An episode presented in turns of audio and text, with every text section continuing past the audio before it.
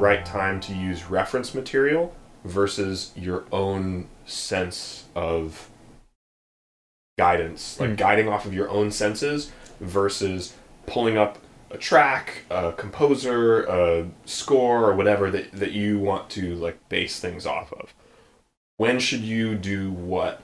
And like, what's your process for using reference material? When do you stop? When do you use it? Any of that? It seems like the way you're you're posing the question is almost in a way of um, efficiency versus originality. Yeah, maybe exactly. Yeah. Yep. Um, so I would say I'm at default listening to no reference material. So my goal is to listen to nothing. Um, but generally, there will be things that come up in my head that I hear from other tracks.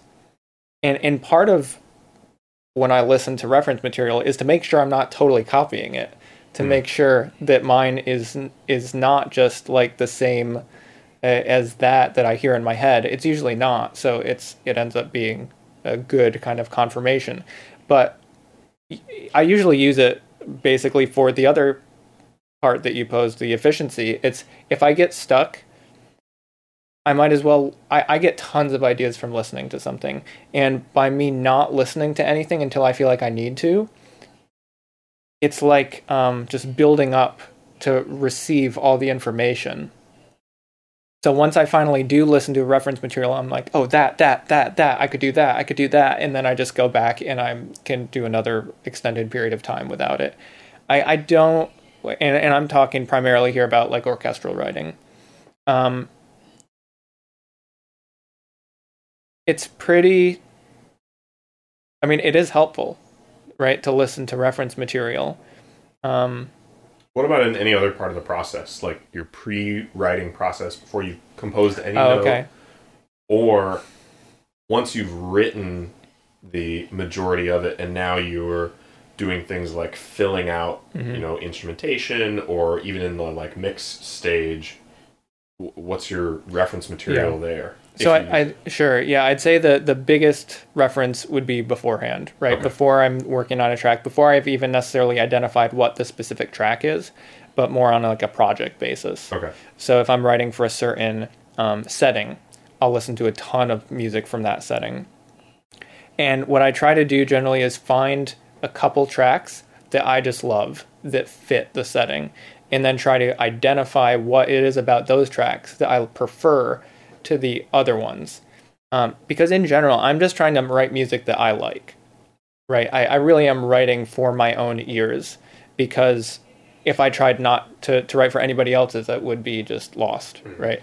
It, so I write for my ears and try to make it good from everything I know. Yeah, Um, so I try to figure out what about those pieces makes them stand out to me. Is it the rhythm? Is it the energy? Is it the tempo? Is it the way that they use harmonies? Is it like the tonality? What about this is really capturing my attention? And just listen to it on repeat again and again and again, and some tangentially related tracks too, and just get it so worked into my brain that I feel like uh, on a almost an intuitive level, I start start to understand the flow. Like for example, of a Star Wars battle track, right? I'll listen to a few that I pinpoint. Like I just that captures what I love about this music, and I listen to it again and again, and then it starts to internalize in my head the feeling of oh, this should go to the next part now, and and it's not. Uh, it's really a, almost a form, um, a form like a, a way of learning form from that the type of intuiting. And the second part that I would listen to the most is in the that later part of the orchestration process when I feel like there's some gaps and I'm really looking for something similar that maybe using some instrument choices that I haven't thought of. So, you know, if there's I'm like there's kind of a gap in the in the high mids here. I, I want to fill out something in the harmony let's see, I've tried using the horn that doesn't quite work. Let me listen through. And a lot of the times, it actually has me write less when I listen to references. Hmm. So it more often than not makes me think, oh, I guess something doesn't need to be there because they did this and there's nothing there. So actually, it's fine. I'm not going to try to fill up everything because this is something I'll realize things like, oh, this will be fixed once I mix it. Like it's not going to be hmm. this huge lacking thing, and it's I don't think oh we'll fix it in the mix. That's not my thought process. It's just like once it th- once it's at the end product, Yeah. it's will be okay to have some space. You know, Interesting. yeah. Yeah. And and it's again, don't wait to mix to fix it. Yeah. If you're writing orchestral music, you should fix it in the orchestration. So that, I that's not my point. No matter what music you're writing, you should fix it in the arrangement and the orchestration. Yeah. Um, even if it's like a metal tune or like EDM, what- like you should fix it in when you're writing the song. Yeah. Don't fix it in the mix. I do want to make one more point I thought of. The reason I don't like to listen to it during the actual composition process is because I feel like the decades of music I've listened to and internalized is a better guide than me trying to theoretically copy and paste or rework something about another piece from the start. I think my music flows much more naturally and works a lot better in the end if that beginning stages I just I'm not listening to stuff, I'm just writing it and using, you know, singing through it or just feeling where it needs to go next cuz it's I think it's just so many years of practice without, you know, subconscious practice. One of the very first pieces of advice I got at Berklee, I was having like a major creative blockage, and I emailed my professor. I was like, you know, I really look up to your creativity and, and all this stuff, and I feel like I'm totally out of place because I'm trying to write music and I hate it all, and I feel like I can't be creative, and I have all these creative assignments, and then it's just not coming. And he recommended a couple of things. One, uh, oh shoot, I'm gonna blank on the artist's name. There's an artist who came up with basically this deck of cards of creativity exercises, and there'll be things like take the main thing away, or listen to something you love and copy it, or like it, it's just big deck of cards basically of creative exercises. And he gave me a list of things like that, and one of them that stuck out to me was to do a sound alike project for something you love. And so I picked the tune. Um, I picked a really weird one. It was "Where Bluebirds Fly" by Radiohead. It's this like weird deep cut from them. Mm. Uh, it's it's very strange, but I learned a couple of cool techniques from it. Like, um, and we can talk about this another time. but like using a um, downsampling, like lo-fi type plugin on drums to manufacture artifacts that sound cool. Mm-hmm. You can get this like boing, boing, boing, in your kick drum, and it's like this really cool. sa- Anyway, all right, I'm getting off track. But the point of, of what I'm trying to say is one thing I got from him was okay to explore stuff that you like to to kindle your creativity and to get stuff out of it. And once I started doing that, I felt like my creativity flowed. So now part of my process is almost always for every track that I'm working on, gathering reference material. Mm. Especially if it's for a client, I want to know what do you listen to? Like, yes, you are asking me to create this song like this, but what do you like to listen to? Because if I create it exactly like what you want, and it sounds a little different and it doesn't sound like stuff you're used to listening to, you're not going to like it even if it's good because it's not what you're expecting. It's not what Yeah. you're used to. So anyway, for client type work, reference material for me is key to getting the sound right in every stage. Pre-writing, writing, mixing, uh, you know, and anywhere in between. Yeah. For my own creative stuff, I think that I kind of bounce around. I like to, you know, there's that phrase, you know, all artists borrow, great artists steal. Uh, yeah. And I think that's totally true. I like to find something I really like and steal the minimum viable amount. Hmm. So like I'll go to a track, I'll be, you know, stuck on something or I'll want to put a part in a track and I'll go to a reference track and just pick out like something very little. And it can be something like the tone of a guitar or the rhythm of a kick. Mm-hmm. And I will steal two beats of it.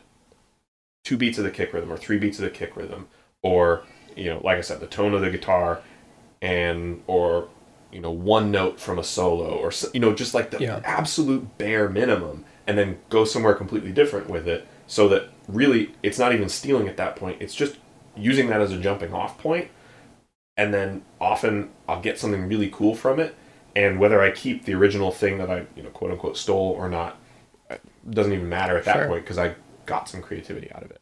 Yeah. The one place where I would say to be really careful is mixing because I think that there are a couple of things that happen. If most of the time you listen to music on your headphones and you're using your intuition for mixing and you go to mix not in those same headphones, you're going to create a mix that on your speakers sounds like the mix you're used to hearing in your headphones Mm. and then you'll go to listen to it in those headphones and it won't be the same. It'll be exaggerated. Yeah. so like if your headphones have a bump at 2k you're going to mix where you're used to hearing that bump at 2k all your mixes are going to have that bump at 2k because you're used to hearing it. And then you go put it in your headphones and it's like exaggerated. And you're like wait how did i not hear that? What's going on you go back to your speakers and you won't hear it because you're not used to listening on your speakers Yeah. you have to you have to listen in your listening environment to enough reference material that your intuition gets tuned now that's a double-edged sword because you also don't want to mix specifically to reference material because then you can get you can get caught off track and you might have good intuitions about your music because it's different than someone else's music and you're going to hear things. And when you're trying to reference mix off of something you can confuse yourself you can go down rabbit holes that mess up your mix in a way that feels unrecoverable. You can do all sorts of things that are not good for your music. Mhm. i think at that point unless you're stuck or you're looking for some specific thing it's time to ditch the reference material while you're in your session Mhm. moving faders or if you're going to go back to reference material like close your session don't move the faders anymore otherwise you're playing a dangerous game unless you i mean if you really know what you're doing then like do your thing i don't know why you're taking my advice but Yeah, that's the funny thing. It's like whenever whenever you get people get to a certain level, it's almost like all the advice is thrown out and just you know what you're doing. You're Yeah. good. Whatever. so no, totally. that would be my advice for like you know entry level to intermediate mixing stuff like basically from where i started to where i am now that's Mhm. my advice if you're above my level like i don't know give please give me advice that's what i want yeah, totally. No, I, I agree, and I think that's interesting that about mixing and not getting too, um, and, and I think that's why I I don't listen to it during that early composing process for the same reason. I don't want it to get pulled in the direction of something else that when I have a handle on what it as is at the core. You know, it, it gets into more when I'm more confused, I think, and I'm looking for specific things that I find it useful but it did bring up the idea something you said of uh, i don't just have music as reference material i use art like Oh, physical yeah. art constantly Yeah. I, I use that if you watch my live composing streams i pull it up every you know every 15 minutes and just look at it and that gives me all the information i need to know usually like i it's interesting because I, I use that all the time in a, in a way i think people do for um, audio yeah references. But for me, just seeing a picture like the track I'm working on now, got kind of this whirlwind around the character, and it's in the in the forest, and there's bones and branches, and um, there's just so much there that indicates to me instruments, indicates rhythm, indicates the overall mass of sound. I, I get so much from that and I try to stay true to the to the picture. So if I'm trying to ask answer a question I have musically, I first look back to the source material, which is the art, and that gets around the um, kind of the problems of trying not to like borrow things I don't want to borrow or or kind of mesh what I've done with somebody else's because it's because it's in two different mediums it doesn't allow for that to happen there's no way I can if if I straight up copy the art in my music then I did a good job Mhm. if I totally just copy and pasted somebody else's music into my music that would be just copying Right, like that's plagiarism. it- exactly. so it's uh, it's almost like I'm able to just take word for word the image and put it into the music without any of the negatives. yeah. Um, so I I find that supremely helpful, and that I mean honestly that's how I write everything. Yeah. Ev- I, I and I think once I started doing that, my music got significantly better Yeah. like i'm thinking back to a time i started doing that at some point late in college and right around that time my music got so much better and it was when i started working off of visuals whether it was you know game um, scenes or uh, art or film uh, clips it just gave me so much material to work with Yeah. Yeah. Cool. Cool